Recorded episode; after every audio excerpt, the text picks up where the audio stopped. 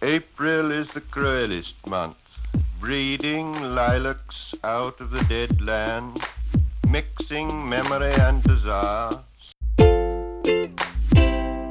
Could you check if that's a reference to Edmund Alec Spencer? All way out speakers make you bob south, autumn mouth, rose pretty pilgrims drop, rocket with Jeff Chows. Mother wrote analysis, not poetaralysis. Get the Shelley phone bill SPA'd up by Roan, Lord. He's coming back to phone home. What? EE's coming back to phone poem. Oh.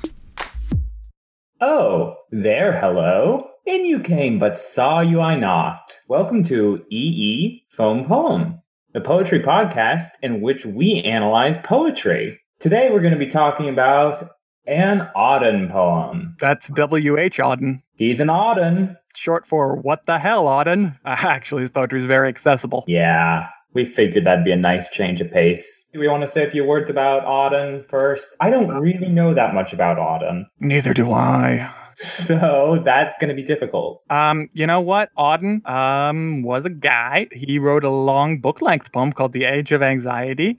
I think he was like gay. Uh, he was definitely gay and British, but he lived in New York for most of his life. These are the biographical facts I'm sure of. Yeah, he studied at Oxford. He spent time in Iceland. He has some poems about that that are actually quite nice. Oh, interesting. Yeah, I found them when I was looking through the thingy today. Okay. I'm more familiar with his work than I am with the biography, but I'm I wouldn't call myself deeply versed in Auden. Critical consensus is that he's good, but not the best. Yeah, he gets he gets respect from certain corners. Tends not to be thrown in in, you know, the company of the very greatest modernists. But I'm sure that there are dissenters there. Yeah, he, he definitely falls on the very accessible side of modernism. Yeah, I mean he has he has a strong he has a strong liking for certain elements of popular culture. So I mean his his poetry flirts with song form a lot more than pretty much I mean anyone else of his generation that I can think of who's a major poet. Um, Uh, like Roethke. Mm, isn't he a slightly later generation? Um, oh, yeah, um, looked it up there. Uh, Roethke was actually only a year younger than him. Oh wow, okay, interesting. And Auden lived 10 years longer. So there you go. Now we know. Now we know. But n- uh, nonetheless, the the point remains that you know he's Auden's not averse to writing something that sounds like a nursery rhyme, for instance. Uh, and this poem uh, that we're we're reading today is actually called Nursery Rhyme. All right. So yeah, today's poem is Nursery Rhyme. Not a terribly well known Auden piece. I don't think it is. I've never heard of it before I happened upon it. Okay, I will just say though, I when Auden hits, I think he hits really hard. I think he can be a masterful poet. I don't entirely understand him. I don't entirely understand the weird stylistic breadth and why he sometimes seems to write these pieces that are so slight and then at other times is writing these pieces that are uh, so incredible. I I Uh, think a lot of that comes down to how prolific he was. Yeah, yeah. His uh, his collected work is a fatty. Yeah, you could beat a small child to death with that book. That's yeah, that's our catchphrase. EE phone poem. You could beat a small child to death with that book. Beautiful. Um, but anyway, so Auden, poet. Uh, yeah, a lot of stylistic breadth. He was less of a perfectionist than. I don't know if he was less than a perfectionist. I don't know if he was less than a, less of a perfectionist than most poets. You just had to get that sentence right, didn't you? He was uh, less of a perfectionist than most poets, but um, certainly he was more willing to let things out in a less than super complete state, as shown by his tendency to keep editing his earlier poems throughout his life. Yeah, sure. And debate rages on as to whether that was good or bad, and how do we all feel about that, guys? Eh, I don't care. Me neither. It's a vexing question because I prefer to just pretend that every poet releases every poem in its absolute perfect state, and that's totally unassailable. So the fact that po- poets revise their work at all, even before publication, really bothers me. Why does it bother you before publication? I think that should be fairly simple. Uh, they're just not done writing it yet. Yeah, but then you have to ask what does publication mean, and you know that, that I don't want to ask those things. Well, publication is just the uh, the irreversible statement of, well, it's done. I'm not allowed to change it anymore. I still prefer to think of it at as as being some sort of more metaphysically concrete process whereby the poet just gives birth to this poem whole, and then it's there. From the womb of their mouth. Indeed. EE phone poem from the womb of their mouth. Let's put our our our, our mouth wombs in in, uh, in the nursery here. Yep. Oh, uh, before we begin, what are you drinking? I am drinking a cup of coffee. I am also drinking a cup of coffee, although it got cold while I was trying to get Skype working, but it wouldn't, so we're not using Skype today. Also, I'm not bad at computers. Okay, man. I'm good at computers. I just have to I have to use two computers at the same time. Okay, uh, the poem. Uh, here goes. I'm gonna I'm gonna read this poem now. Nursery rhyme. Their learned kings bent down to chat with frogs. This was until the battle of the bogs. The key that opens is the key that rusts. Their cheerful kings made toffee on their stoves. This was until the rotting of the loaves. The robins vanish when the ravens come. That was before the coaches reached the bogs. Now woolly bears pursue the spotted dogs. A witch can make an ogre out of mud. That was before the weevils ate the loaves. Now blinded bears invade the orange groves. A witch can make an ogre out of mud. The woolly bears have polished off the dogs. Our bowls of milk are full of drowning frogs. The robins vanish when the ravens come. The blinded bears have rooted up the groves. Our poisoned milk boils over on our stoves. The key that opens is the key that rusts. Did you like how I, I I more or less got two syllables out of orange to preserve the meter? Yes. Yeah, I thought that was classy. It was super sexy. Yeah, thank you. Orange. Your meter is actually really iambic for uh for Auden. He he's he's often not that uh not that steady with his meter. He's- It varies, I found. yeah, like everything about his style, I suppose. But sometimes it's a lot more conversational with a lot more anapests and shit. Well, this is a explicitly non-conversational poem. It's it's this is super atypical. I, I don't think he has anything else quite like this. Yeah, well, this is a weird ass poem. I don't actually know of anything else quite like this. Well, it's a little bit like a nursery rhyme. True. Hence the tittle. Hence the tittle. All right. Um. So okay. Uh. Unfortunately, I already figured something out about this poem, looking at it briefly before the podcast. Uh. Skype. so I'll just say that and see if you agree. I think it's pretty unassailable. Um, I think the the first the first level of this poem is secret meaning level one, perhaps, or maybe 0.5 is uh, unlocked formally. Uh, and the key is the word key, uh, which points us to chiasmus, which is a device that is running throughout the poem. Ah, snap. Yeah. Chiasmus is a rhetorical device that revert that in which key terms are repeated in reverse order. Uh, and this is going on everywhere in this poem. Uh, so, all right. So it's, Well, the most notable way that it uh, repeats is in uh, the last line of each stanza. correct. How they go, you get the first one, second one, third one, and then third one again, second one, first one, which is just a perfect practical illustration of what a chiasmus is. Yeah, right. Okay. And, and incidentally, so for those listening at home, the, it's, it's three line stanzas. The last lines that are repeated in chiasmus form like that are all italicized. Uh, now there's a more complicated uh, chiasmus uh, going on with the end words. It's a well, it's a it's a chiasmus with a little uh, little jazzy riff put in there because we've got two rhymes going on and some repeated some repeated words. So we got frogs bogs followed by stoves loaves. Now we know we're going to have to get a repetition of for a chiasmus, what comes later in the first go round is uh, is, has to come first in the second go round. So now we have the the chiasmus of frogs bogs is started with with a repetition of bogs, but then instead of going directly to frogs, we get dogs.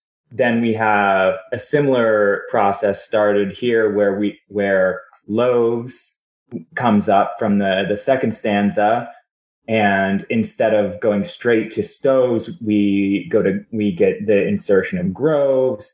Then in the next stanza we get uh, we swing back to dogs uh, which finally closes the chiasmus uh, with a rhyme with frogs like in the beginning. And then the second chiasmus is closed by a return to groves followed by a return to the uh, the first word and the second rhyming pair, stoves. I know that that's probably impossible to follow, but just trust me. Let me just try this. Frogs, bogs, stoves, loaves, bogs, dogs, loaves, groves, dogs, frogs, groves, stoves. That should clear it up for you. right. Okay. So, yeah, I feel like that's a pretty unassailable formal observation. What does it mean? How, what the hell is this poem about? And how are these things connected? Good question.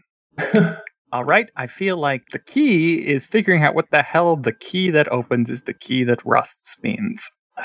Right, right. Given that the key points us to chiasmus, which provides the structuring element of the whole poem, one would imagine then that that line takes on particular resonance. Also, just the general poetry analysis rule the last line is important. Yeah, sure. It's also a really good line. Yeah, it is.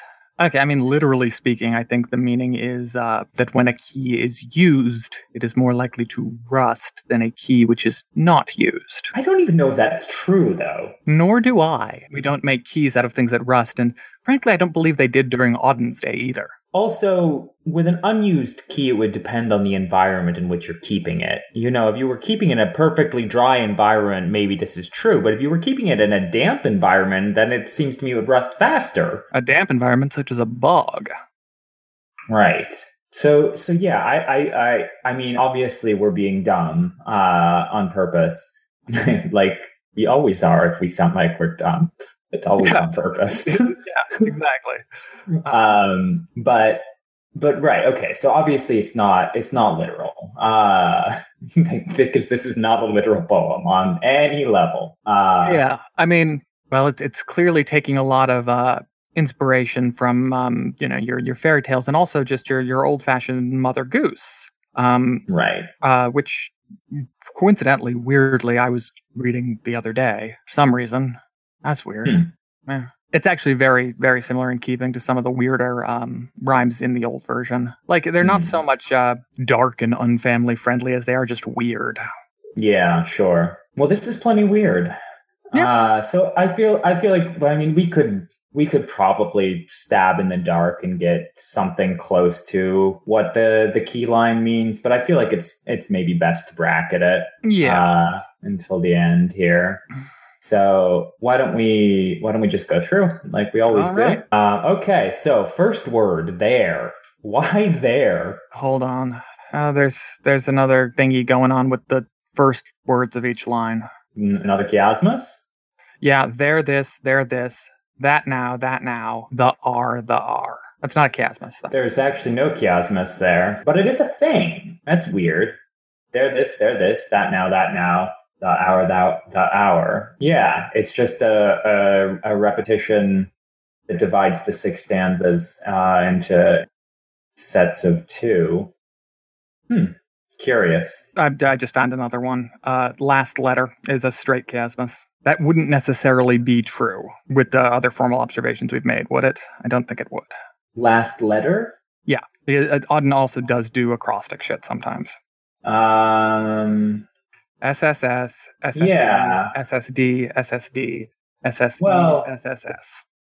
Well, it's a necessity uh, of the fact that the the last lines are a repeating chiasmus, and the other lines all end in plural nouns.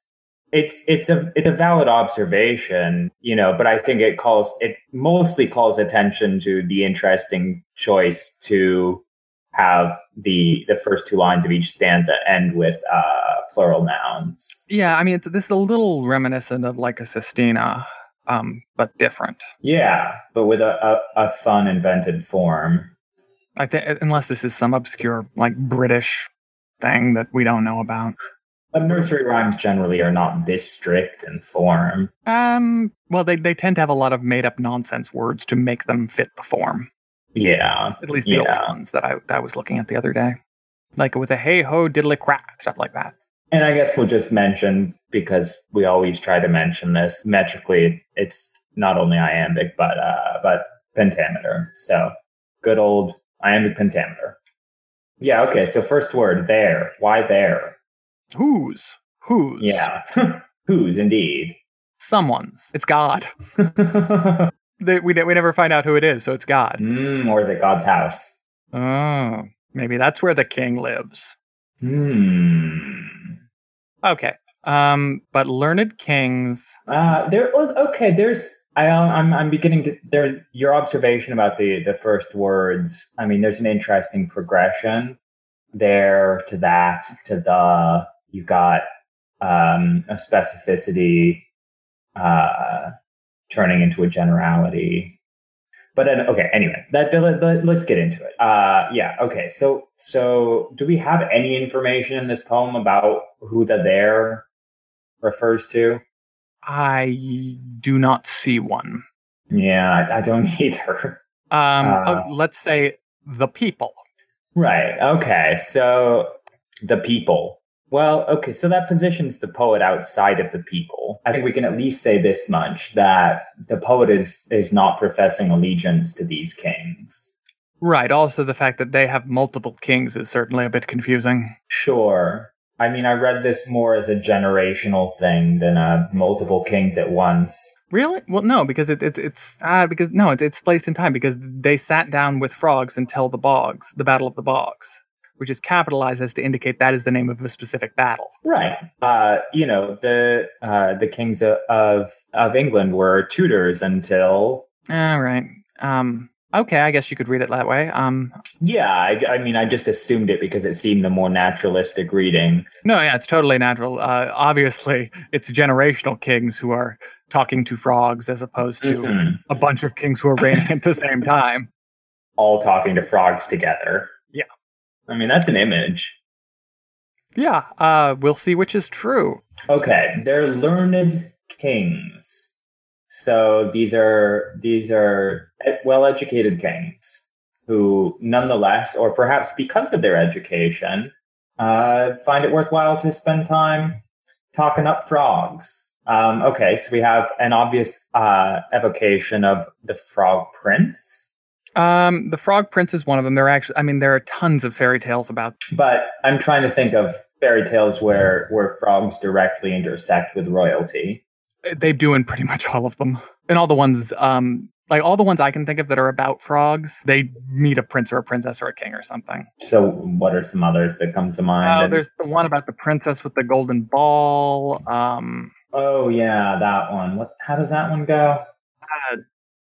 Maybe that's a variant of the Frog Prince. Um, Yeah. Okay. The golden ball is is the frog prince. oh, is it? Um, Yeah, Yeah. she drops the her golden ball into a pond. Okay. I mean, even if there are other fairy tales, and I I believe that there are, the frog prince is certainly the most famous. there's one called the Well of the World's End. Frog Prince is literally the the first fairy tale in Brothers Grimm. All right, fine.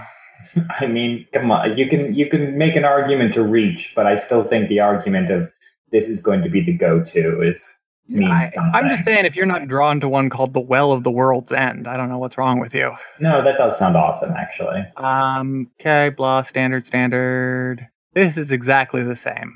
Really? Uh, yes, this is the same story. Now, okay, there. I, this is one of those things where they're all the goddamn same story, isn't it?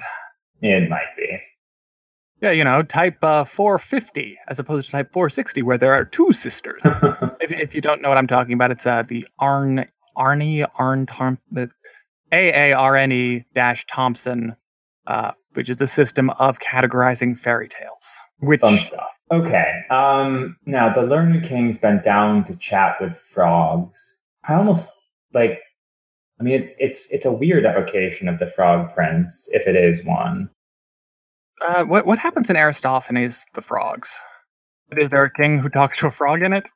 Um, I don't think there is. I do not remember this. Now the the uh, the Frog Prince does date back uh, to something in the Satyricon. Yep. Thank you, Wikipedia. Hmm. Ah, I mean, There's, yeah, no, the, the frogs and the frogs are, don't don't seem very relevant to me. but they go brick quack quack. I think Yeah. It doesn't sound like Greek to me, but all right, fine. I, I, I get. Do you know anything else with frogs? Let's move on. All right, all right. So, do you know anything with dogs? Our find illusions technique is uh, coming up a little short here. Yep. I think that may be the improper uh, avenue towards this poem, anyway. I yeah, I think that this poem is constructing its own fairy tale terminology. That's yeah, meant to be evocative of uh, of a sort of general fairy tale atmosphere, but not necessarily related to specific ones. all right. So, um, so the king's bent down to chat with frogs. To chat, that's very casual. That's very oddny. Mm-hmm. Like most other poets would say, talk or speak. Yeah. Um, this was until the Battle of the Bogs. Right. That's a weird line. Just throwing out the reference to some sort of I take it to be frog war? Yeah, war with the frogs? My my initial interpretation was indeed some kind of frog war. Um, I- Right. It, I mean, it almost sounds like you know. It sounds. It kind of sounds like the the kingdom of the learned kings goes to war with the frogs, and Oh, that's wait, why they're wait, no longer wait a in minute. the tower. Wait. wait, what if they're the French? Mmm. They could be the French. Because that's a thing. Oh, this better not be some stupid fucking allegory about the Hundred Years' War. Yeah. Let's hope not. Well, we're not going to get it if it is. that's the thing. Yeah, that's true. Um, uh, you mean we're going to pretend not to get it because when we say dumb things, we're just pretending. Yeah. Um, but no, it's important that we don't always look like we have all the answers. Otherwise, yes.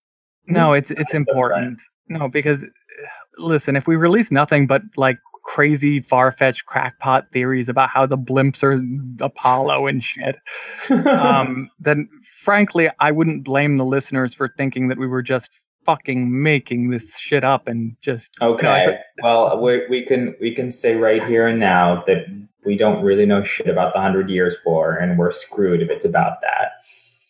yeah. But that is a thing that nursery rhymes do sometimes. You know, Yeah. be about a war. Okay, but uh, but I think just taking it on its own terms, I think the implication here is that the kings go to war with the frogs and are not able to to have their you know daily chats with them anymore. yes. That's how I would read it. So we've got a yeah, so we've we've got a picture of uh sort of a, a fall from a golden age here type Hmm. type. Battle in the Bog is a song from uh, the God of War 2 soundtrack. Ah, that was probably a, a, a big big Auden fan. Yes, of course. God of War 2 reminds me of the playful verse of W.H. Auden. Well, the video game you play it, don't you? It's playful. Brilliant. Uh, okay. There was a Battle of the Bogside, but that was 20 years after the poem was written, so that doesn't count. Okay. The key that okay. Their learned kings bent down to chat with frogs. This was until the battle of the bogs. The key that opens is the key that rusts. All right, we're gonna we're gonna keep bracket. and We're going to come that back to that, yeah. I, I I have a sneaking suspicion that this poem might be harder to analyze in our typical way. Yes. Uh, well, we'll have, you know, we're stretching our skills. Right. Okay. Uh, they're cheerful kings. Now, are these? Is that a different description of the learned kings? Are are these both qualities of the same kings, or are these designating different kings? I don't know. I don't either. Um, but anyway, they're cheerful kings made toffee on their stoves. Uh, so cheerful kings with a sweet tooth. Yep. It's, that's funny because that's not the sort of thing, thing a king would do, is it? They wouldn't cook a Yeah, stove. That's silly. Yeah, the, the kings even have stoves. their castles do, but then they have their uh, their their cook slaves and or But- um, serfs. I'm sorry, cook serfs. I still don't even know if they have stoves. Don't they just have big roaring fireplaces? Well, they had stoves at some point. There are still kings, and I'm sure they have stoves. No, actually, the the abolition of monarchy was complete and coincided completely with the invention of the stove. They cooked all the kings. Ah, yes, that's why we call the Enlightenment the age where they cooked the kings. That was the Enlightenment's motto. Was That's where the light came from, the cooking kings. That's right. It was the stove light. Ah. All right, so I think we just Uh, fall that- back on yeah. jokes when the poem doesn't make sense. the Hundred Years' War, incidentally, uh, was a war over uh, who would own the stoves. Yes, between the frogs and the bears. Who are the Russians? Hmm? yeah.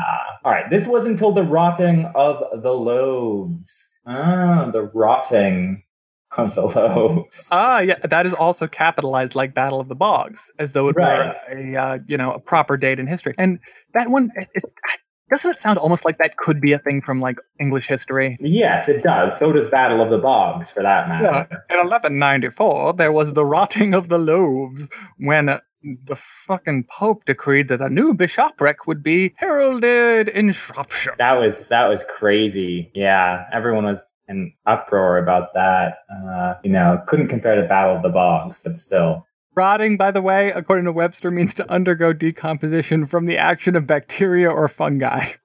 Uh, thanks, Noah.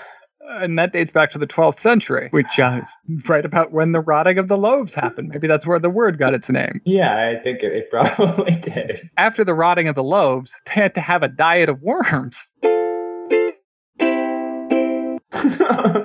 nice, nice. Well done.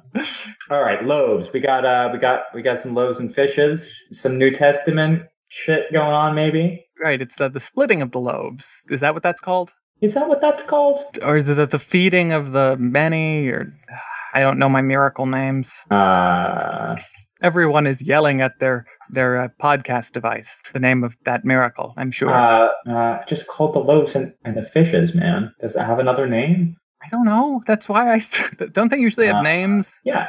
Uh okay, it's called feeding the multitude. Is that the, is that what I said? No, you said something about splitting the atom. oh. Well, that's the thing Auden would also often do in his poetry is bring in some uh, scientific imagery. That was uh, something he was known for. Yeah. Um, maybe rotting of the loaves actually is the splitting of the atom. You know, let's keep that. let's. Uh, and Battle of the Bogs. World is war in the Pacific. Yeah. And the frogs, Right. are, the frogs are the Japanese, and t- they're chatting with them represents the uh, when uh, Major what's his name uh, in the Meiji Restoration. Uh, The, the, the frogs are the French, man. We got that one. no, but but maybe they're the Japanese. yes. The French of the East. Matthew Perry, Commodore Matthew Perry. So the, uh, let me say that again. So yeah, if the Battle of the Bogs is the War of the Pacific, and then prior to that, the Learned Kings being like America. Uh, talked to the um, the Japanese with Commodore Matthew Perry during the Meiji Restoration, and then the rotting of the loaves was the splitting of the atoms. Yeah, all coming together. All coming together. Um, uh, incidentally, loaf is British slang for head or mind, as in he's off his loaf. Oh, jolly. Probably need to edit that out Mm, why? No, it's interesting. when I do the accent. Oh, come on. They don't like it when we do that. Whatever. I don't. I want to get a BBC show. All right, all right, all right. I can be the funny American. That's that's fair. You know, if anyone's gonna like us, That's yeah, you, we don't want to piss off the best potential audience we have. yeah. Go Manchester United, the most popular of the football teams. Ah, Okay. Anyway, uh, so maybe the rotting of the loaves is uh, the moral decline that Eliot spoke of in the Wasteland. Auden's not so big on moral decline. No, not really. Well, he he does do social criticism. He does, but it's it's not coming from the weird metaphysical conservative position of an Eliot. No, it, it's it's much. It's it's not that apocalyptic. No. Um, but okay. So whatever. We got nothing. Um, this is this is great. This is great. We've never we've never had so much nothing. And after that, like, you know, really incisive formal analysis too. Interesting. yeah, there's only so far a formal analysis can get you, I guess. Well, um, let's just get through this, and the literal meaning might be a little too literal here. Okay, but we've got loaves and fishes. Maybe that'll tie in with something. Yeah, who knows, man. All right. Uh, the robins vanish when the ravens come. That seems. I mean, if that you know that makes sense. that, that that does make sense. They don't hang out. I mean, no, they do. I've, I've seen robins and ravens like in the same place. It's fine. They're fine. They don't eat the same stuff. Yeah, okay, but on a metaphorical level, it's it makes sense. Right. What do, what do ravens eat metaphorically? Is it carrion? Mm-hmm. Okay, so yeah. Yeah, Time passes and then bad stuff happens. and bad stuff happens all at once. Ain't no more good stuff around when the bad stuff starts. Right, because robins are good. And ravens are bad. wow, this is some cutting edge analysis. Okay. So that was before the coaches reached the bogs. Okay, so we're getting we're getting some timeline here. Yeah, we are. We're getting some very specific timeline. Okay, so, Ah. which means that there were multiple kings at the same time. How do you gather? Uh, because oh no, no, that hasn't been established. Never mind. No, I don't see that. Um, I do see. Now, I would imagine that this is referring to the Battle of the Bogs. I could be wrong, but I think we might as well assume that this is supposed to be connected. Uh, I agree. I I can imagine the coaches reached the bogs to be potentially the beginning of the battle. Now, coaches is an interesting word there. Mm-hmm. It's not very um. Do you think we're talking about football coaches or? I, I assumed carriages of some. Okay. variety. Okay. Yeah. Um, although, uh, you know, I think we should assume carrot. Wait, no, should we? I don't even know if we should. Uh, yeah, I don't know, man. Uh, I had a I had a great coach back in high school. His No, you didn't. yeah, I did, man. His name was Benjamin Frankelantern. he was he was you know he was absolutely great un- until around midnight. okay, well, I have to release the episode now. Okay, um, so I have no meanings here. Um, yeah, okay, no. So they're car- we're in some kind of fairy tale land. we're in some kind of fairy tale land. Um, okay, and they take their coaches to the bogs to make war with the frogs. Um, Right. now, okay, now when is the now? Now is after all this, right? Right now, now we are anchored in the present. Okay, so now years have passed since the coaches reached the bogs. Uh, we don't know what relation in time this has to the rotting of the loaves yet, but we can for sure say the battle of the bogs is over and done with. And now woolly bears pursue the spotted dogs. Presumably, the bears lived in the bog and were the frogs' friends. Presumably, uh, but now they're out of the bog and they're after those dogs. Yes. Now, well, who are the dogs? They're spotted. Now, does that mean dogs with spots or dogs that have been seen? Mm, uh, yeah. Well, if there's there's a pursuit going on, then the pun is is clearly intentional. Right. Uh, right. Okay. Uh, which gives me nothing, but it's clearly there. Yeah, it's there. Um, Um, good, good density of meaning. Yeah. Yep. Yep. Yep. Good poetry. I don't dislike this poem. No, I, I'm I'm flabbergasted that I'm continuing to like a poem I'm bouncing off of this hard. It's very uncharacteristic. okay. So Uh, then, a witch can make an ogre out of mud. cool line. Yeah, that line goes a long way to making me like this poem. Yeah. Um, right. Okay. So we've got this kind of ogre golem thing. Right. Okay. And I think the witch lives in a bog because that is often where witches live. Now, can we can we make the leap and say that the bog is composed of mud? Even though I know that that's not technically what a bog is composed of. Can't a bog be composed of mud?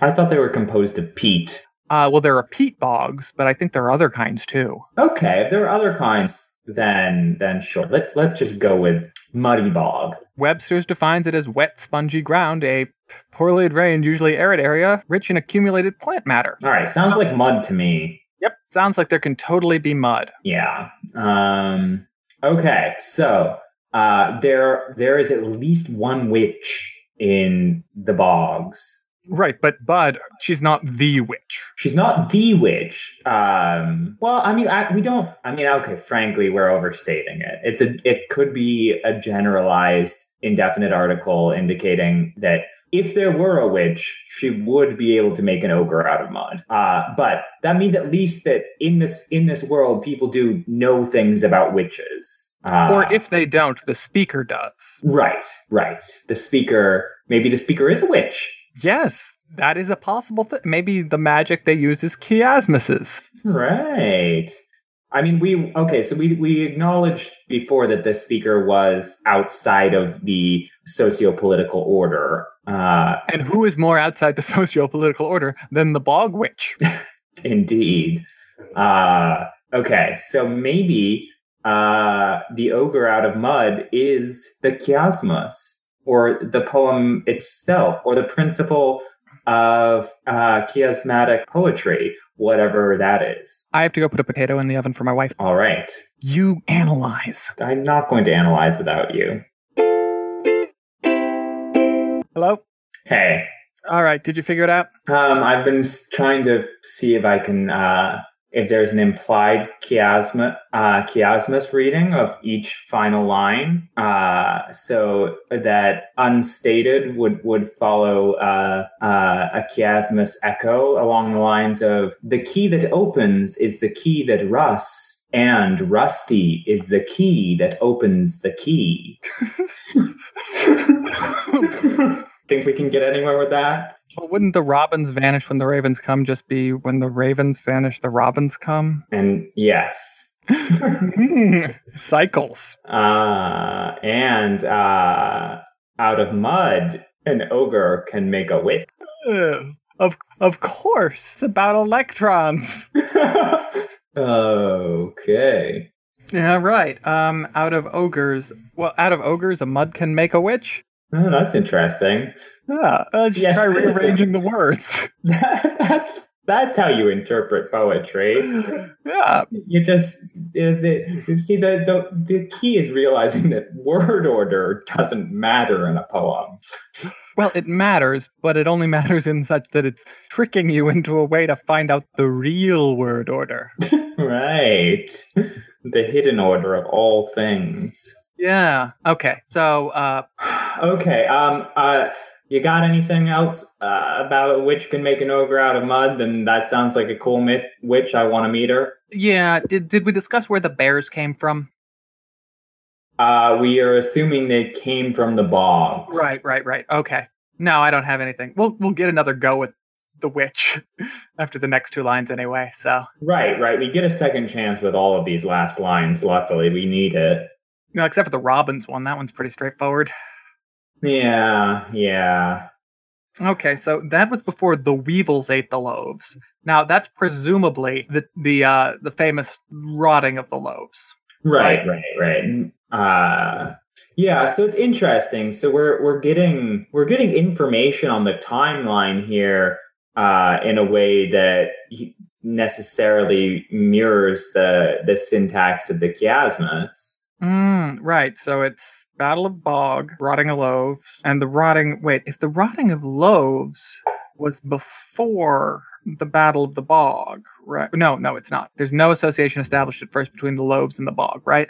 Yeah, uh, we'll we'll do an analysis of the temporal chiasmus uh when we've got the the timeline down. You know, you, you can't make yourself sound smart just by saying chiasmus as much as pops, pop, popsicle. But I put a really smart adjective in front of it. Temporal, man. That's gotta be something. And I just called something a popsicle. I mean, uh, yeah, you know, popsicle. Why not? Uh, Yeah. uh, so this was before the weevils ate the loaves. So the bears are pursuing the dogs before the weevils ate the loaves. All right, this is great. We can start working things out.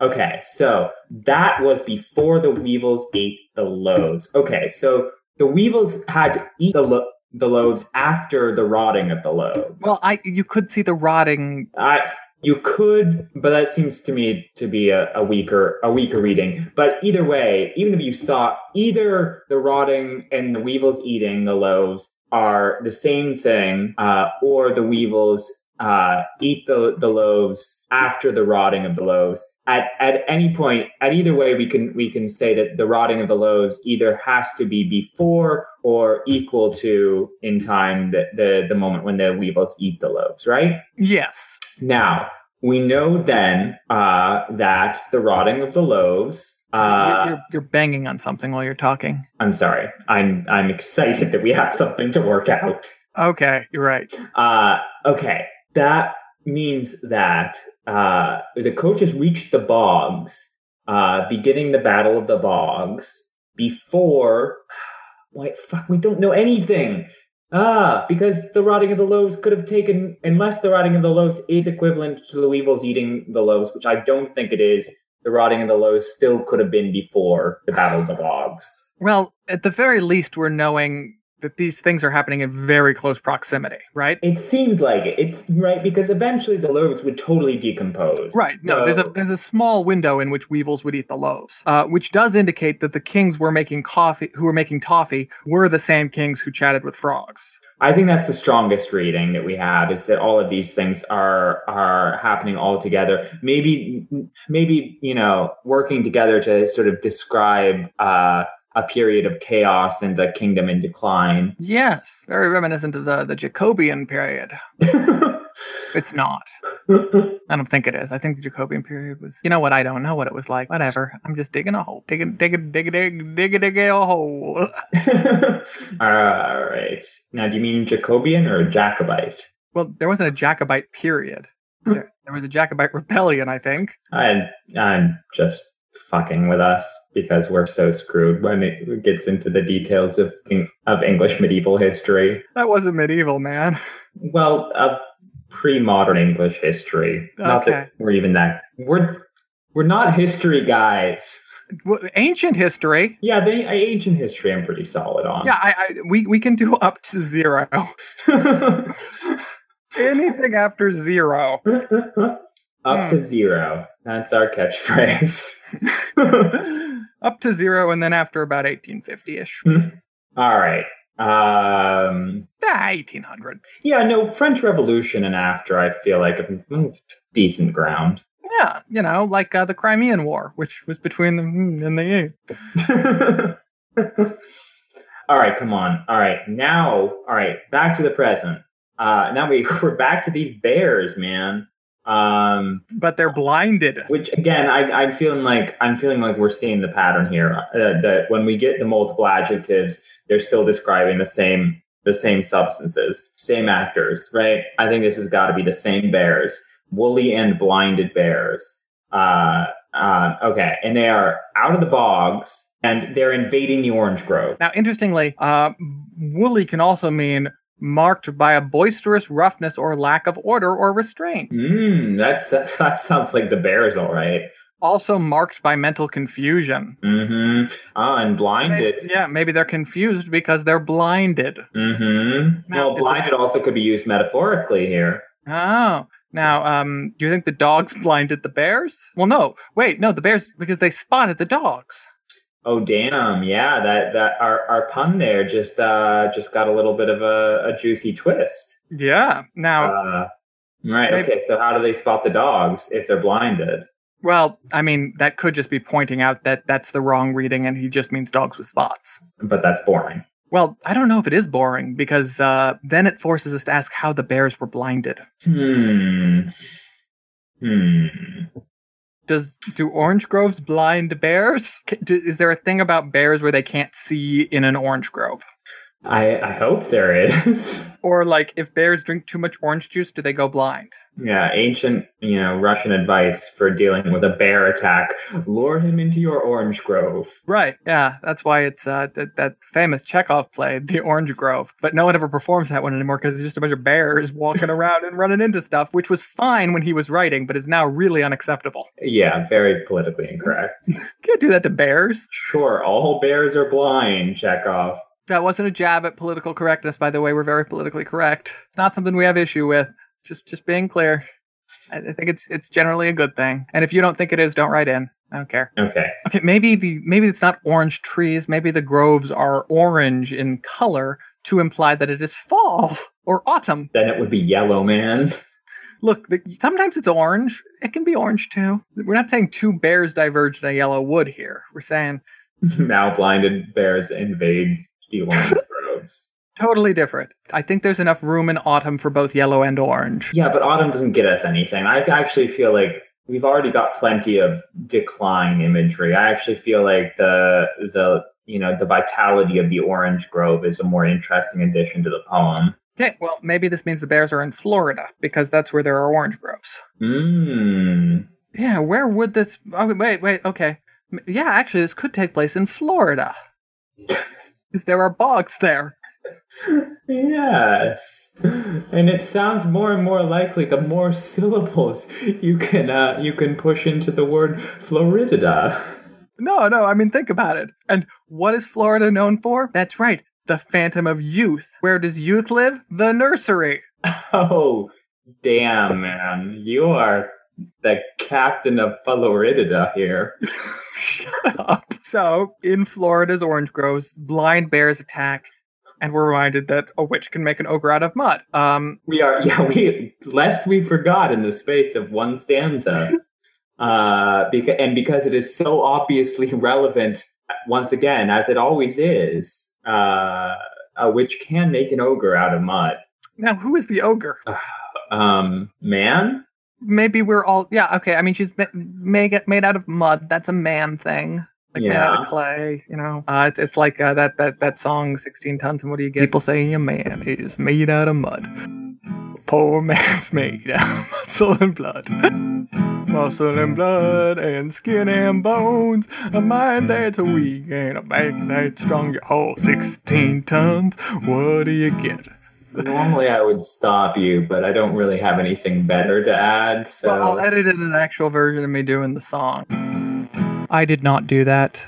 Instead, I just added a little bit of guitar to make my initial ad libbed singing a bit more fun. And for emphasis. Fun emphasis. Emphasis. Um, all right. I, I find it harder to imagine a witch finding enough mud in an orange grove to make an ogre. Right. Maybe it's the Garden of Eden. Maybe the Orchard Grove is the Garden of Eden because it's a forbidden fruit. And the bears can't find the forbidden fruit. Because they're blind. Right. Maybe this is like an allegory and man is but a blind bear in the Garden of Eden. Yeah. But I thought man was the ogre out of mud. Man's everything. Well, notice how the pronoun is never defined. Who's learned king? Maybe it's the king of mm. the bears? Could be. Could be. I think that's You actually. I think that's actually worth considering. You know, people are always like, why is Humpty Dumpty always drawn as an egg? Shit's confusing. Yeah. Like, whoever was writing that down, like, and had to draw pictures is like, what is Humpty Dumpty? It's just something named Humpty Dumpty. And there's a Hmm. king? Is he the king? Is he an egg?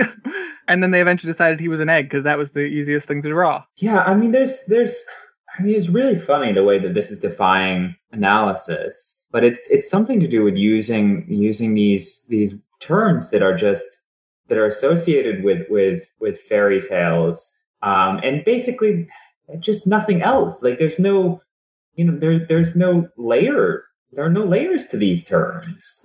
Bears are, bears are bears. Right. Well, m- maybe we have to look at it algebraically. Okay, um maybe we didn't think enough about weevil. The word evil is in there. We evils Yeah. ate the loaves. So that's that's that's who the speaker is. It's the weevils. It's the we evils, right. The little those evils. That's who's saying the poem. The little evils. we evils. We we evils. Yeah, maybe that's uh, maybe it's the frogs. I mean, I think what we haven't gotten to the evidence that supports that, but it's possible. Hmm. Hmm. But weevils are not frogs. But we evils are. Well, and also if these are incorporeal like darkness spirits, like maybe these are the demons that the kings used to bargain with. The old pagan gods. And the Could Battle be. of Bo- Bogs was the rise of Christianity. And then they like the and that unleashed the bears. who are the Oh, man. Vikings that attacked England's orange groves. And the, the, the pagan gods were turned into these wee evil spirits that rotted their loaves. I mean, the thing is, like, actually, the wee evils or the weevils actually they, they seem to be the with the possible exception of the dogs, well, and the frogs. Uh, and the robins. And never mind. Uh, the only the only okay. But what, what was the point you thought was true? Because that might be funny. the point I thought was true and then turns out to be drastically untrue is that the Weevils don't seem particularly evil. All they did was eat some rotting loaves, which just makes them sound desperate and poor. Maybe the Weevils are just poor peasants. Right. Wait, what contradicted that? Oh, I wanted to say that they seemed uh, freer of uh, moral stain than the other creatures here, but really only the bears have been vilified. Right. And uh, And and, I, and we don't even really know if they're vilified because maybe the spotted dogs fucking deserve it. yeah, we, we really don't. Okay. Um. So, uh, little etymology. Uh, the word weevil uh comes from Proto-Germanic webilaz, which is uh also the source of Old Saxon wibil and Old High German wibil and German Wiebel and or on Old Norse uh, tordyfill, which means dung beetle. Mm. Uh, the root means to weave or move quickly. Uh, it's a kind of beetle that bores into plants, often destroy. This is not useful. Okay. No, no. I mean that's kind of cool that it's the the weaving creatures. Okay, we evils. Maybe the if the poet is the weevil, the collective weevil, because he's weaving a poem. Yes, a tapestry of words. Well, I mean, the way this poem's chiasmicals blurb together, uh, it's very woven like a bug would do. this poem is written much like a bug would weave a tapestry. All right, going on, moving on. We are back to woolly bears uh, because we gotta uh, we gotta get our repetition. Although it's not, um, it's it's just pure alternation. This isn't a chiasmatic alternation. I hope that's the right adjectival form of that word, or I'm gonna sound really dumb. What is? Chiasmatic. Oh I shit! mean- it's like an asthma. It's a key with asthma. It can't breathe. So smart, man. its lungs are rusty. Maybe it's about Mm. asthma and his inhaler. Oh, oh, right. Uh, so it's about and and and the voice, of course, being the instrument of the poet, His pharynx is sore. whose lungs are rusty, i.e., his pharynx is sore. Right. So just go listen to that podcast. Right. He's telling us. I see. Auden is telling us to go read that poem by Wallace Stevens. That we were able to analyze. Yeah. um, okay, moving on. So the woolly bears have polished off the dogs. Uh, there we see Auden's trademark um, casualness polished off. That's a very 1947 January kind of thing to say. 19. where People were saying that a lot in January of 1947. Well, Auden was. Um, oh, I see. That's the date on the poem. Yeah. Okay. It's cool that we know when he wrote it. Maybe Yeah. something happened then. Was there a bear attack in In, in New York. 1947 All right, so bear attack. uh all right, the woolly bears have polished off the dogs. My jazz cat. What? No, but there have been bear attacks. All I'm getting is recent bear attacks. Jesus Christ, there are a lot of bear attacks. Yeah, it's been that way ever since the Battle of the Bogs, man. Hmm. God, so many. All right, no, um there is an implied cat here. What? Maybe that's the speaker. Our bowls of milk are full of drowning frogs. Tell me you don't think about cat when you hear bowl of milk. I was thinking about me. I. yeah, you, the human cat. no, but seriously, I feel like uh, the absence of cat might be important. Well, nothing rhymes with cat in this poem. hmm Yeah, I think there's a reason for that. What else rhymes with cat? Maybe that's the key. Uh-huh. Maybe Uh it's the king of the cats.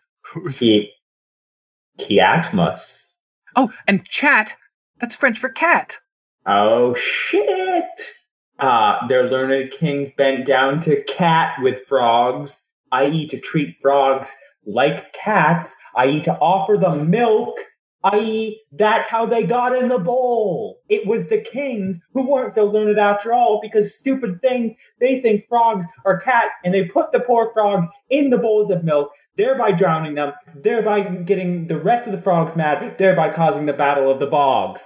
no, no, they, they they drowned all the frogs, and then their friends, the bears, got angry and thought they were trying to hurt the frogs when they were just trying to treat them like cats. Oh my god, yes. Oh shit. And then and then and then uh the bears uh uh do make the same mistake um that the the kings make and a, and a, and a great example of, of historical irony and just as the kings confuse cats and frogs uh the bears confuse cats and dogs and try to take out their revenge on the poor dogs who did nothing Wait, who did the the, the bears confuse cats and dogs? yeah because the bears pers- go after the dogs right Right, because they saw dogs and assumed they were responsible, Right, but they were blind. But whatever. yeah How would they know who to chase? Uh, how Oh. would they know who to chase? How? Wait, wait, wait. Okay, wait. What if it's a class thing and like the dogs are like the the infantry soldiers, the the, the poor miners' sons who are sent off to World War One to fight bears? Wait, wait, wait. Okay, what if the bears mistake the dogs for cats, just be- as the the kings mistake the frogs for cats? Because this is a wo- a world in which the cats have disappeared and become a creature of legend. right. Okay. Maybe that's no. That doesn't make sense. And and the robins think ravens are cats, and that's why they flee. Because cats do attack robins, unlike ravens. Right. I assumed that the cats had gotten the robins, but no, there are no cats. There are no cats in this world, just like there are no cats in this poem, man. Okay, so the blinded bears have then rooted up the groves, and the poison milk blo- boils over on our. St- okay, wait, wait, wait. That changes. That changes things. Who poisoned the milk? Is it just poison because of the drowning frogs? Well, yeah, you assume they're poison frogs. That's a thing. Yes, good point. All right, you assume there are poison frogs because that's a thing. Um, can you make toffee from milk? Yeah, I believe milk is an ingredient. Uh, no. According to this, it's just butter and flour. Well, these kings are not that smart. Yeah, maybe Auden didn't know that. Hmm. I mean, a king who would mistake a frog for a cat.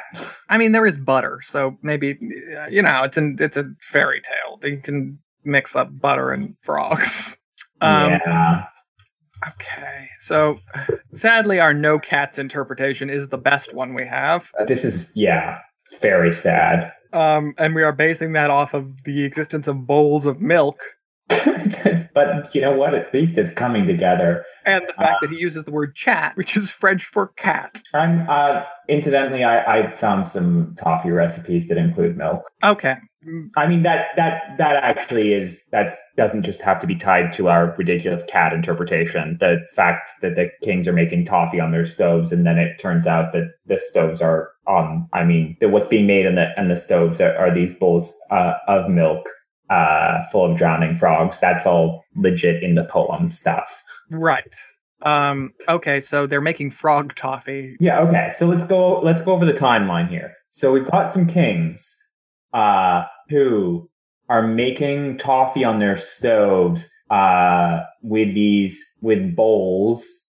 Why are they cooking the bowls directly on the stove? I don't I'm know. willing to call that a nursery rhyme conceit. Yeah, me too. Um anyway, but uh but these but their their their toffee milk is full of drowning frogs. Uh so all right, no wonder no wonder that frogs don't want to chat with them anymore. No wonder the battle of the bogs kicks off, right?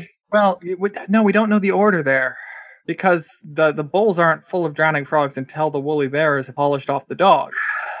And the woolly bears spot the dogs before the coaches reach the bog. So the bears attack first there before there's even Wait, what? No, the the woolly bears pursue the spotted dogs. That comes after the coaches reach the bogs. Oh, okay. Right. No, no, you're right. Um No, but I agree. I agree that our bowls of milk are full of drowning frogs. That's he doesn't say now there, but it is in the present tense. Uh, so it does seem as if this is a description of our uh, post-lapsarian state of being. right. So so Uh, you could have some kind of graph or something to write this down. note that when I say post-lapsarian, I am of course referring to the time uh, after the existence of cat of the cat who who laps at the milk. Oh. um all right. Um so the blinded rooted growth rotting. Okay, what what? There's a lot of questions here. Uh, what did the bears want with the grove, for one thing? Did they want the oranges? Why would they root up the trees if they wanted the oranges? The oranges They are on the damn them. trees. They can't see. Maybe they're idiots who think the oranges are underground like potatoes. Uh, could be, could be. Idiot blind bears. Maybe think the dogs are oranges. Maybe the dogs hide underground and turn into oranges. and that's what they're like. They're spots. The spots are like oranges. Yes. all right, all right. Let's just see if we can put together the timeline. Yeah.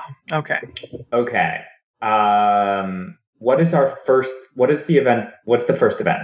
Bending down and chatting with frogs. Right.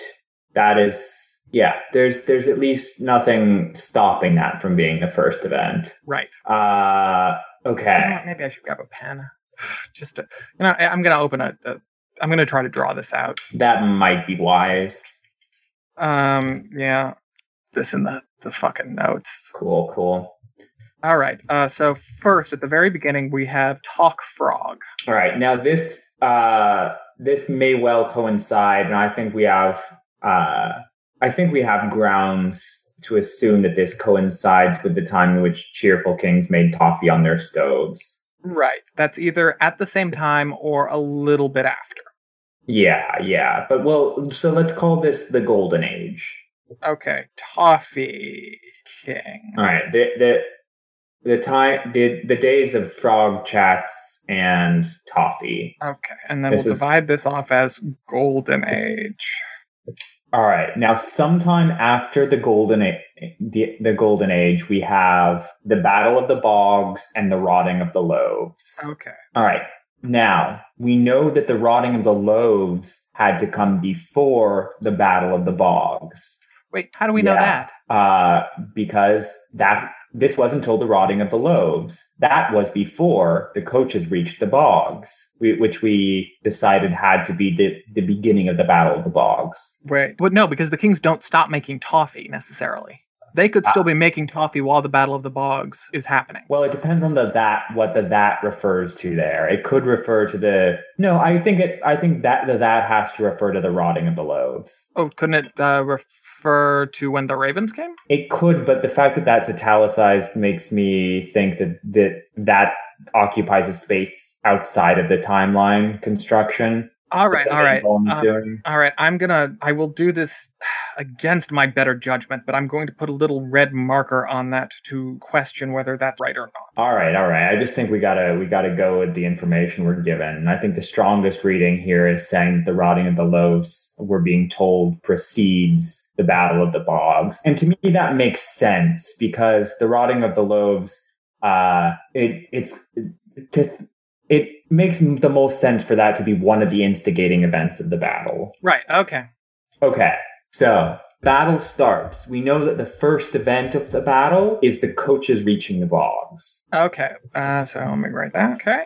we have then we have present information let's let's hold off on the present for now okay the next that i think the, the that has to not be referring to now woolly bears pursue the spotted dogs uh i think it has to go back to that was before the coaches reached the bogs right because Um. Yeah. Because- No, you're right. It doesn't make sense otherwise. yeah no the tense just doesn't work otherwise uh So that's. Uh, we know then that the Weevils ate the loaves after the um, rotting. after the coaches reached the bogs.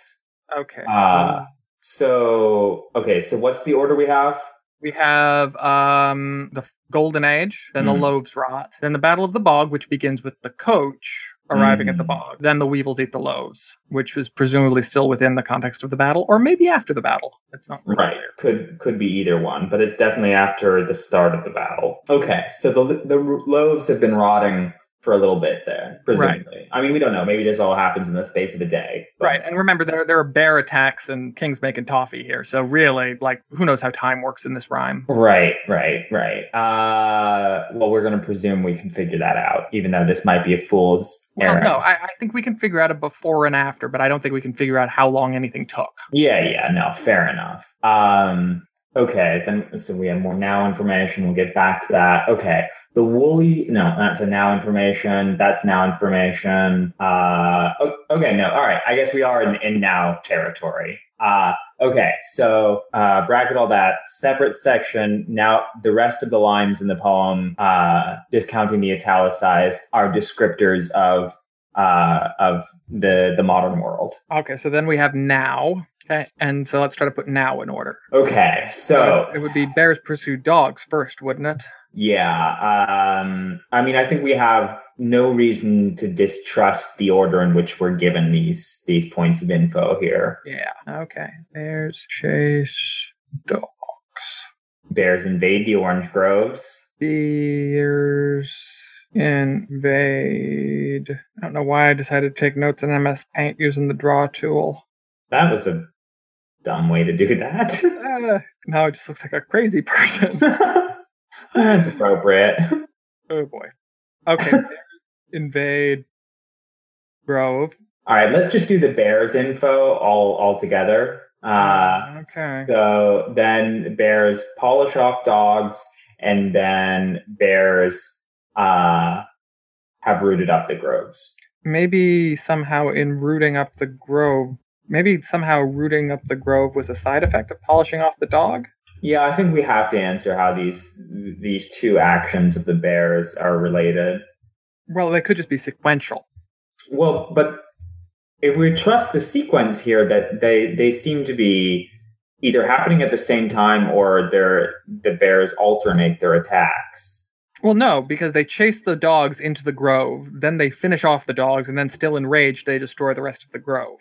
Yeah, that seems like the most plausible explanation.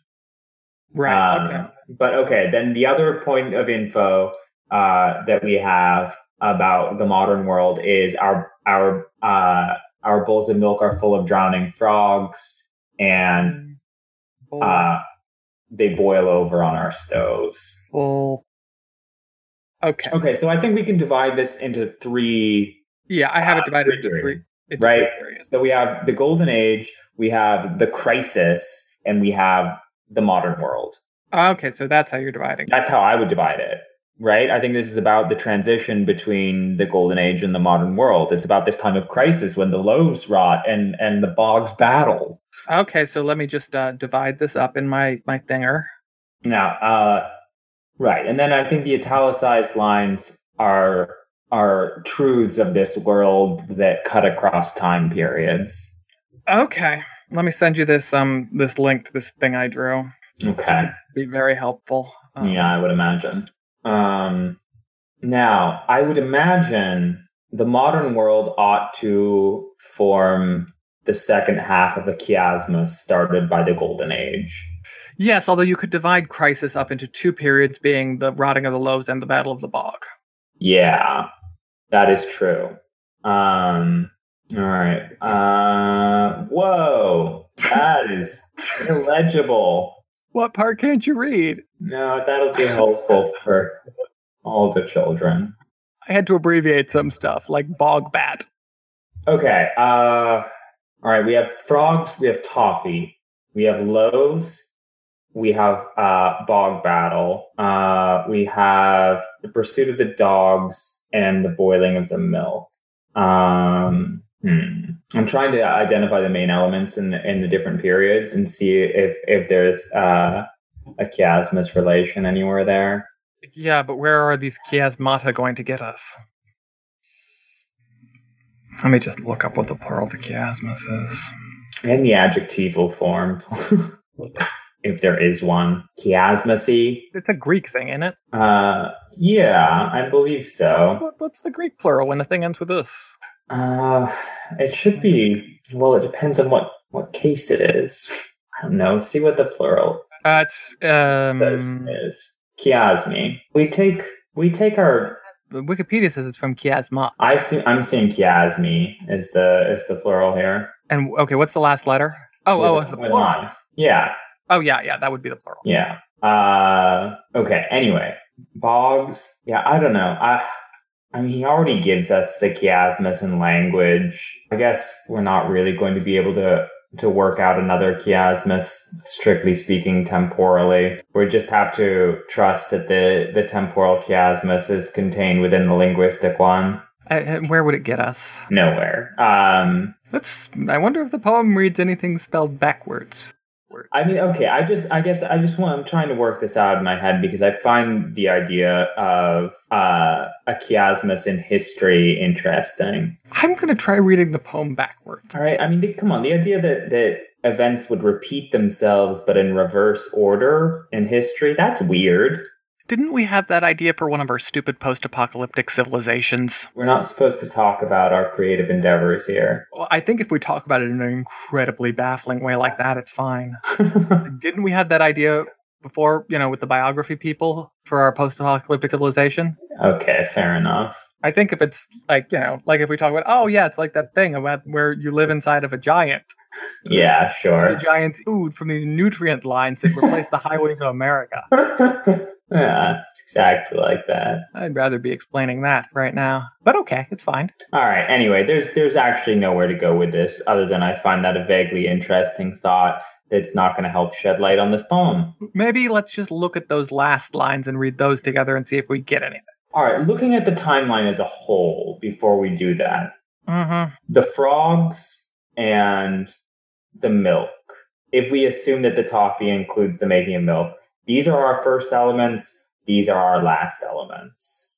The main, the the central image to differentiate the golden age from the modern world is in the golden age, kings made toffee on their stoves and chatted with the frogs. Nowadays, uh, we put the frogs on our stoves and they don't talk to us because they're dead. And then they poison our milk, which boils over and makes a big mess. Right. Uh, so. Okay, you well that okay, wait. The fact that it boils over presumes the kings are dead because they're not attendant upon their stoves. And Yeah. the milk is poisoned. I think we can come to the conclusion that the kings died in the battle. I can get behind that conclusion. Um, how did the frogs end up in the bowls of milk, though? Maybe, Maybe they the- they fled the bogs after after the battle. Well, maybe when the dogs came to the bogs, the frogs left and went to the milk. It seems more likely that the frogs were forced into the milk because frogs would not. Yeah, it seems more likely. Well, okay, maybe we go back to our theory where they thought the kings thought they were cats. Yeah, that made more goddamn sense of any of this than anything else has. Yeah, I know. It's not it's not encouraging. It's not encouraging. Um, okay, and all right. So even if we acknowledge that the this the central image of the transition from the golden age to the modern world is going from a time in which we talked with our froggy friends, uh, and uh, to to the, to a time in which we boil our froggy friends in milk on the stove. Um, I'm really unclear what this has.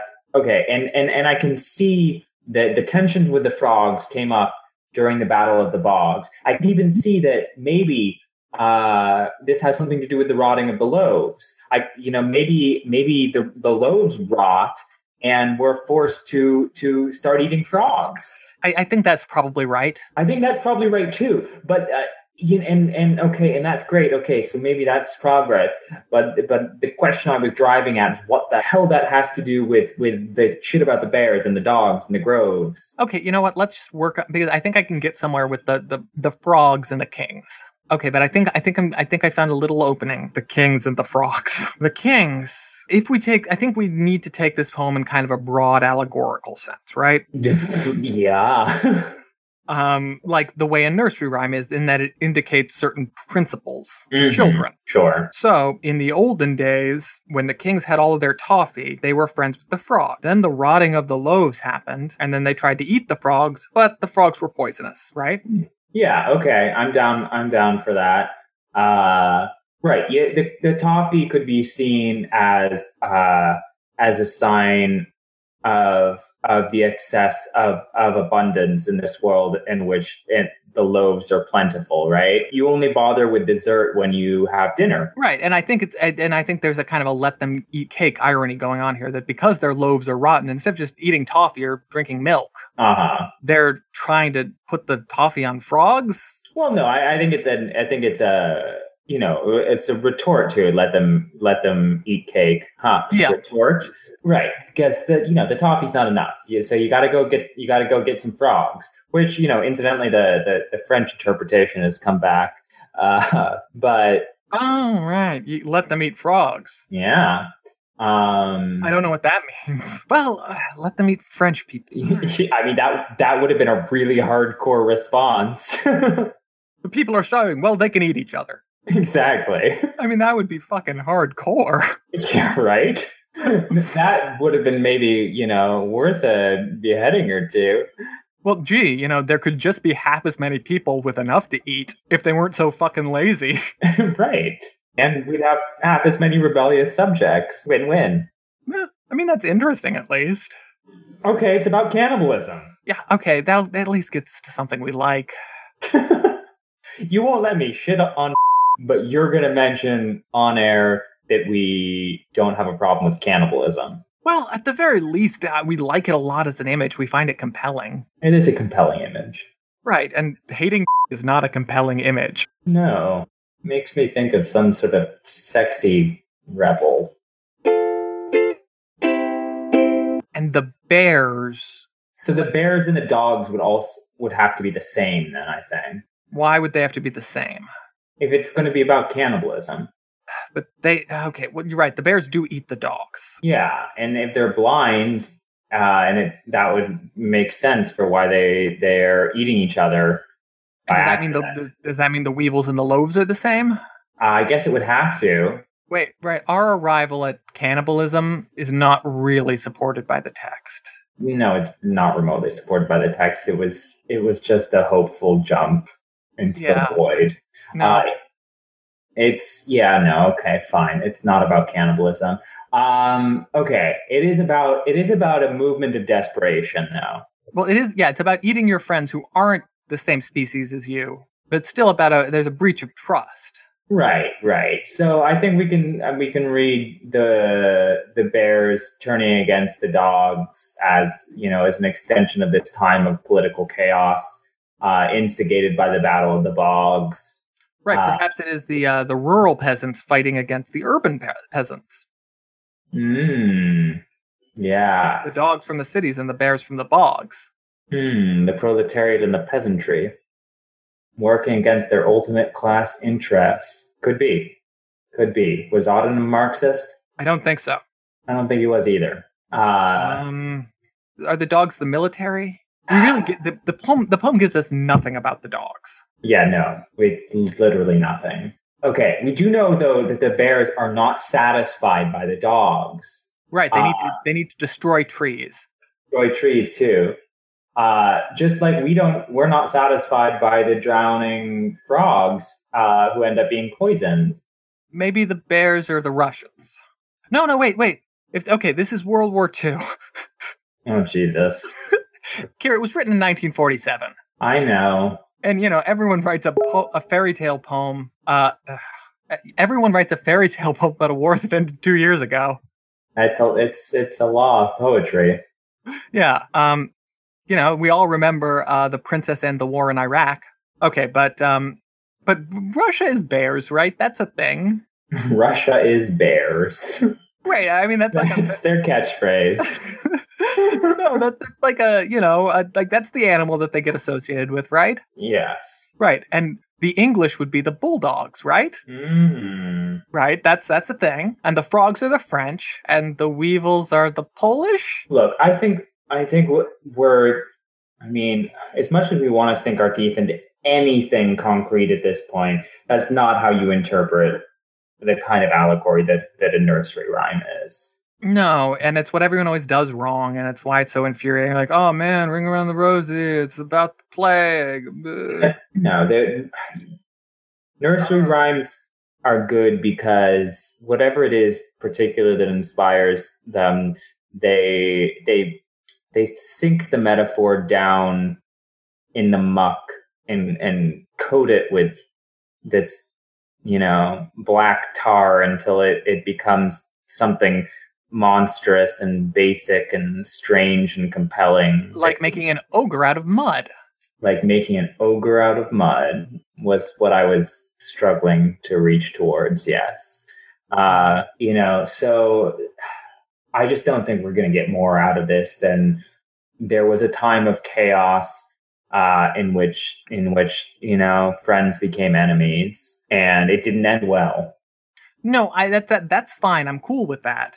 I, it's just the bears and the dogs that I'm confused about. Frankly, at this point, I'm just willing to let that all be a description of that basic process, and I'm more hung up in uh, all right, and and trying to make sense of the gnomic end phrases because for God's sake, if there's one thing we could we should be able to do, it's it's be able to unpack a gnomic aphorism. Wait, the key that opens is the key that rusts. No, that doesn't make sense.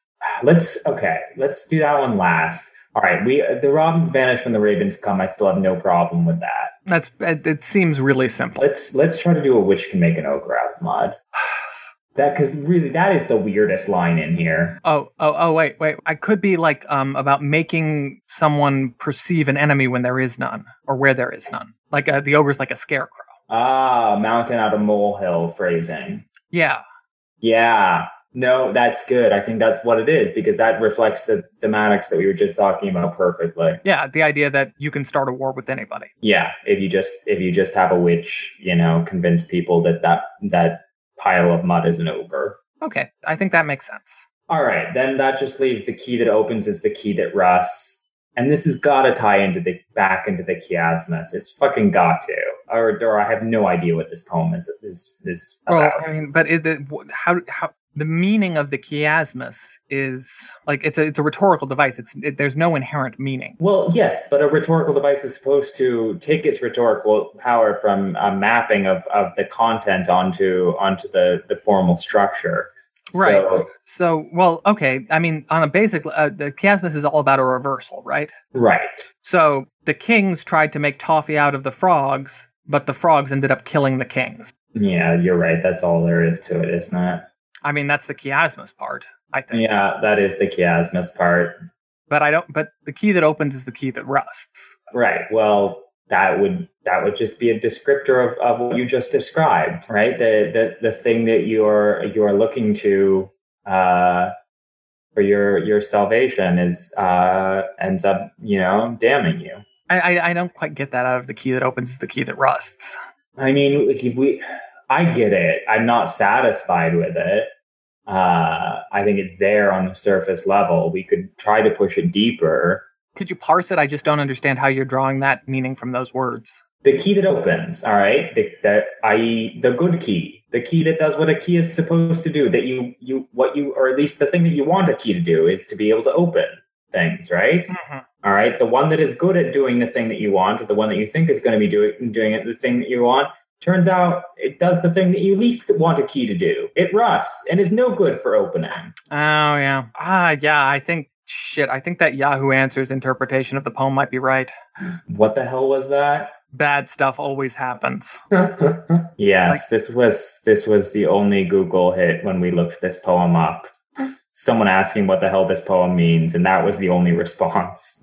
Yeah. Um. I think that might be. Oh yeah. eh, No, makes sense. It's a nursery rhyme. So what's the number one thing you got to teach a kid? Everything breaks. Everything ends. Nothing is good forever. what it right. What at first seems to be in good order, that order flips around like a chiasmus, and it turns out to transform into a bad order. Yeah. The witch is weird. I'm like, all right, yeah, no, the witches. I mean, it's it's it's all weird. All right, let let's talk about this poem because because I don't hate this poem, and I really feel like I should now. No, I like it too. Like this this this poem did not reward analysis, No.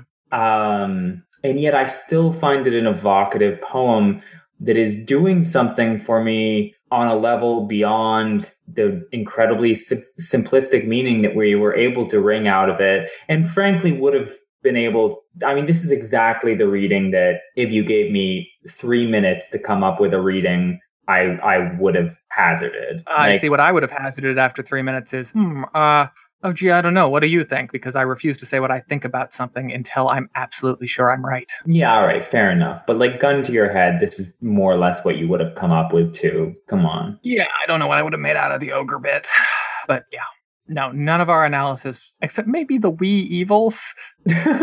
especially if we imagine it as this sort of um you know decaying demonic energy that time has inherent to itself Yeah, it's pretty cool. the small evils of time are what destroyed the loaves which destroyed the peace between the kings and the frogs Yeah, I'm into it. Um, no, I guess I guess it's hmm. All of these elements in isolation are very evocative. Uh, i mean the toffee shouldn't be it is though but it is it is I mean, all of these elements are. You know, they they all they all make me ask questions uh, that I that I like. Now, normally, I I really I like these questions that a poem forces because I like the way that they build together to you know help uncover you know secret levels of of meaning that make the poem deeper and more interesting. Uh, and here, nothing built on anything else. Um, but nonetheless, the, the the images and the questions raised by each of the individual uh, you know lines was are is still so compelling that I, I still I still feel like I've gotten I've gotten something out of the experience of reading the poem that it can't be boiled down to the the stupid meaning that we ended up with. But i mean I, maybe it's just a good nursery rhyme yeah, like the images resonate within themselves you were talking about how they don't really exist or connect to anything in the outside world yeah, just build upon themselves to create a feeling, make you ask questions. And the kind of weird base questions they make you ask kind of give you a, an emotional connection to the answer that you wouldn't have, uh, you know, just from learning it intellect. Yeah, I guess it just right. I mean, the the interesting thing about nursery rhymes and fairy tales is that they they translate adult questions uh, that we still struggle with every day into terms that are evocative to a child's mind.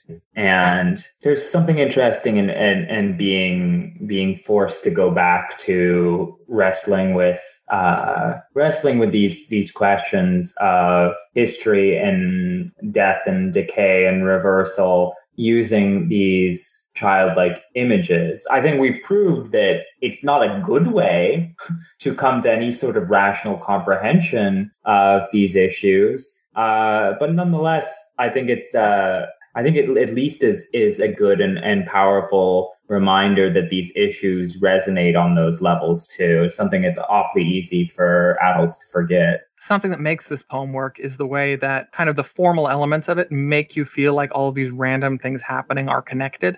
Yeah, well, I mean, when chiasmus structure and the way that the, poem pointed out to us immediately with key, I was like, oh, damn, this is going to be this is going to be awesome. Like we're going to get so deep into this. And so it's it's pretty interesting that he sets the poem up as if a trap for people like us.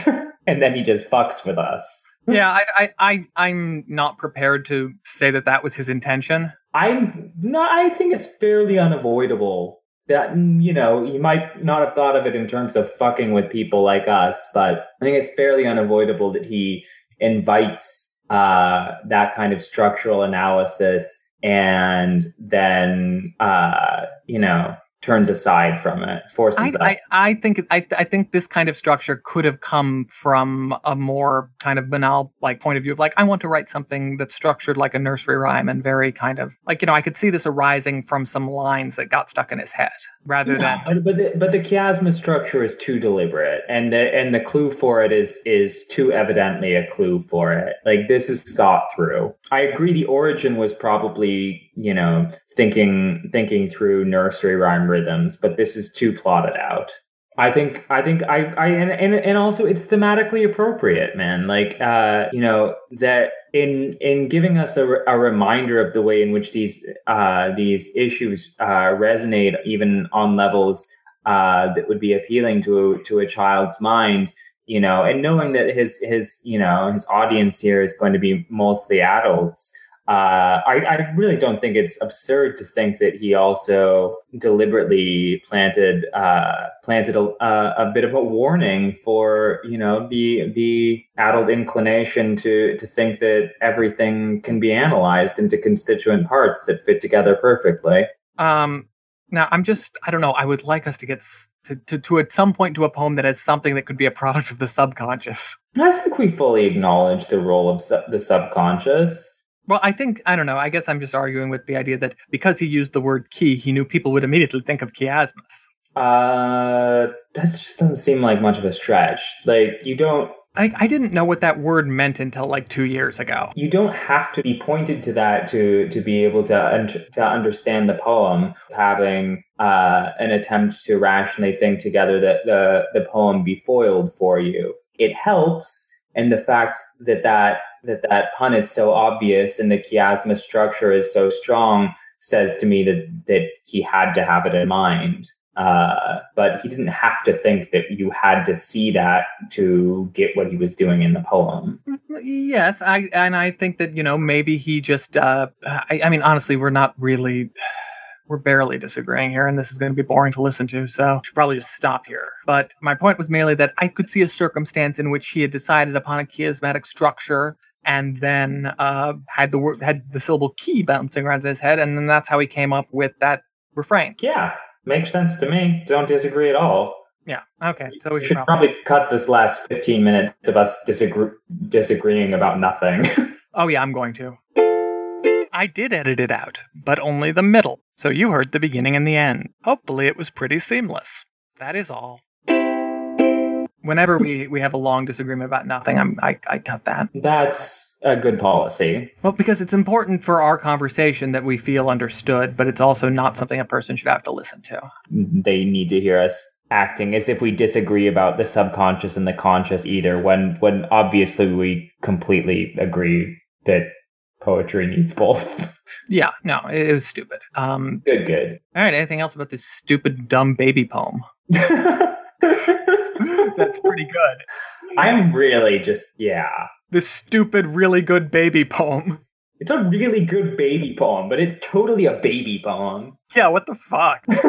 yeah, you, next week we're going to be doing fucking idea of order at Key West. yeah, right? Uh We are we're not doing idea of order at Key West next week. no. Oh hell no. Um That would be a good five or six hour episode. And you, the listener, will have to express your interest in longer, more in depth poetry analysis because God knows we can get. I don't even want to look how long we've been recording this.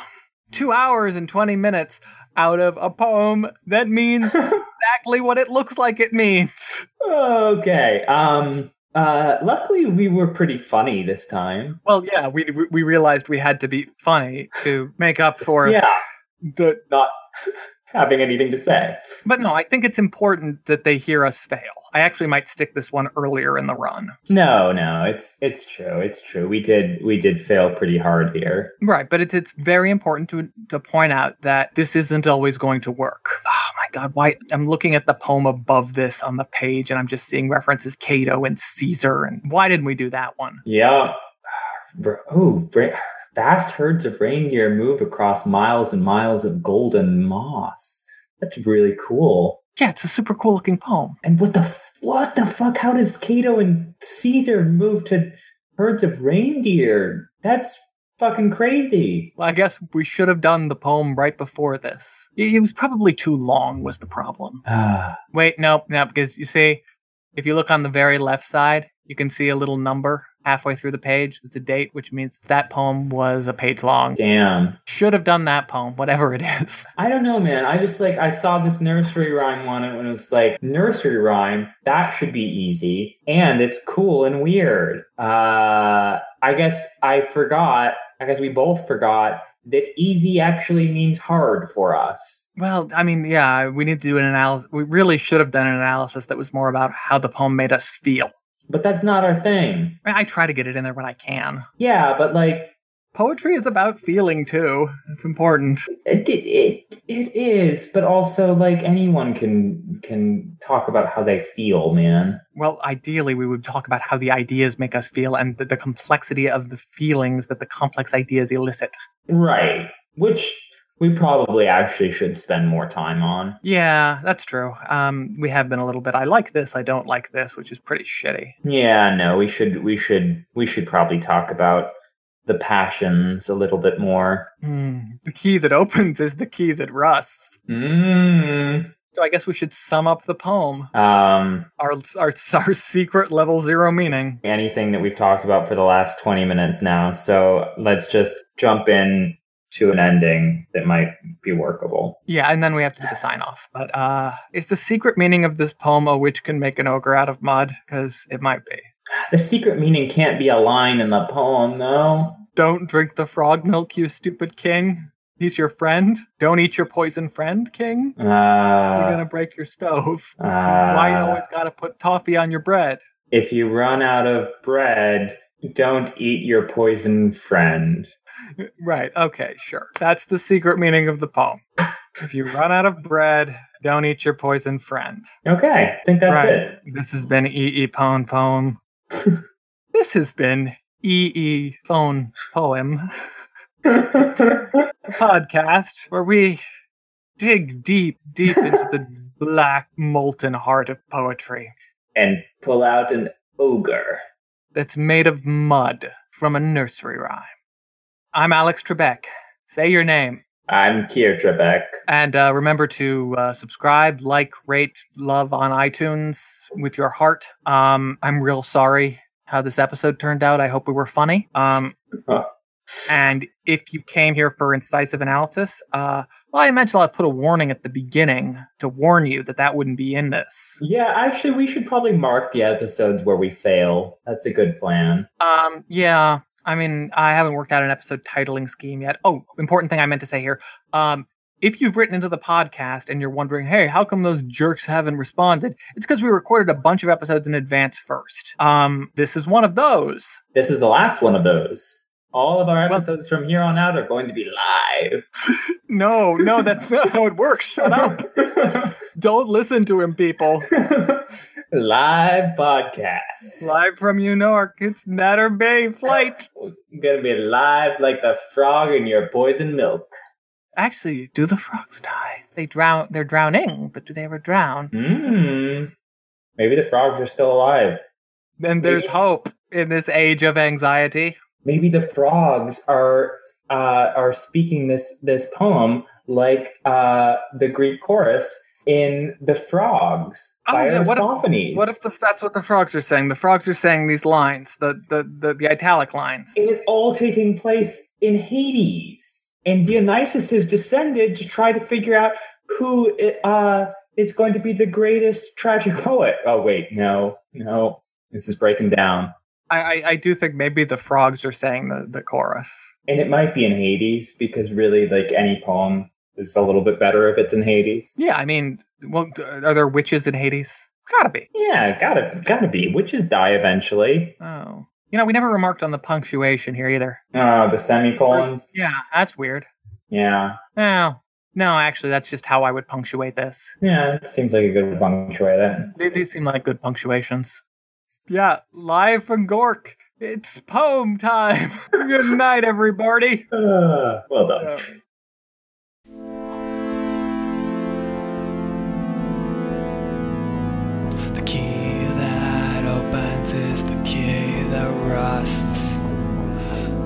robins left cause the ravens come. Some people say a witch can make an ogre out of mud. The robins left cause the ravens have come. The key that opens is the key that rusts.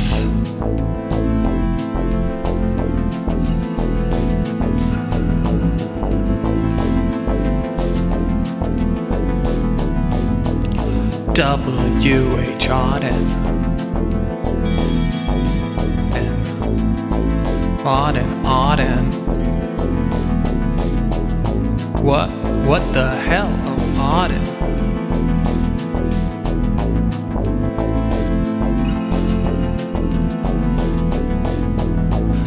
What do you get when you haul 16 tons? Another day, ogre, and a bit of fun.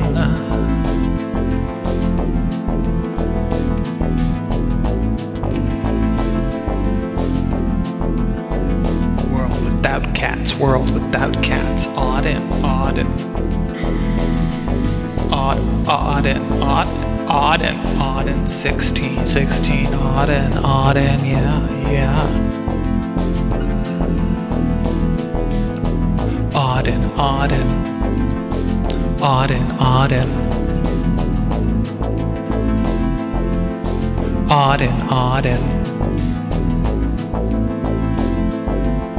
What the hell? Auden, Auden.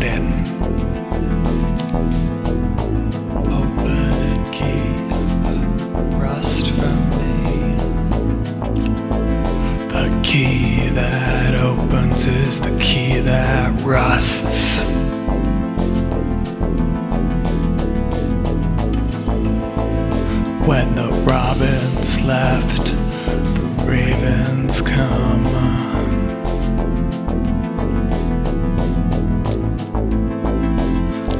A witch can make an ogre out of mud. An ogre can make mud out of a witch. And the robins come from ravens.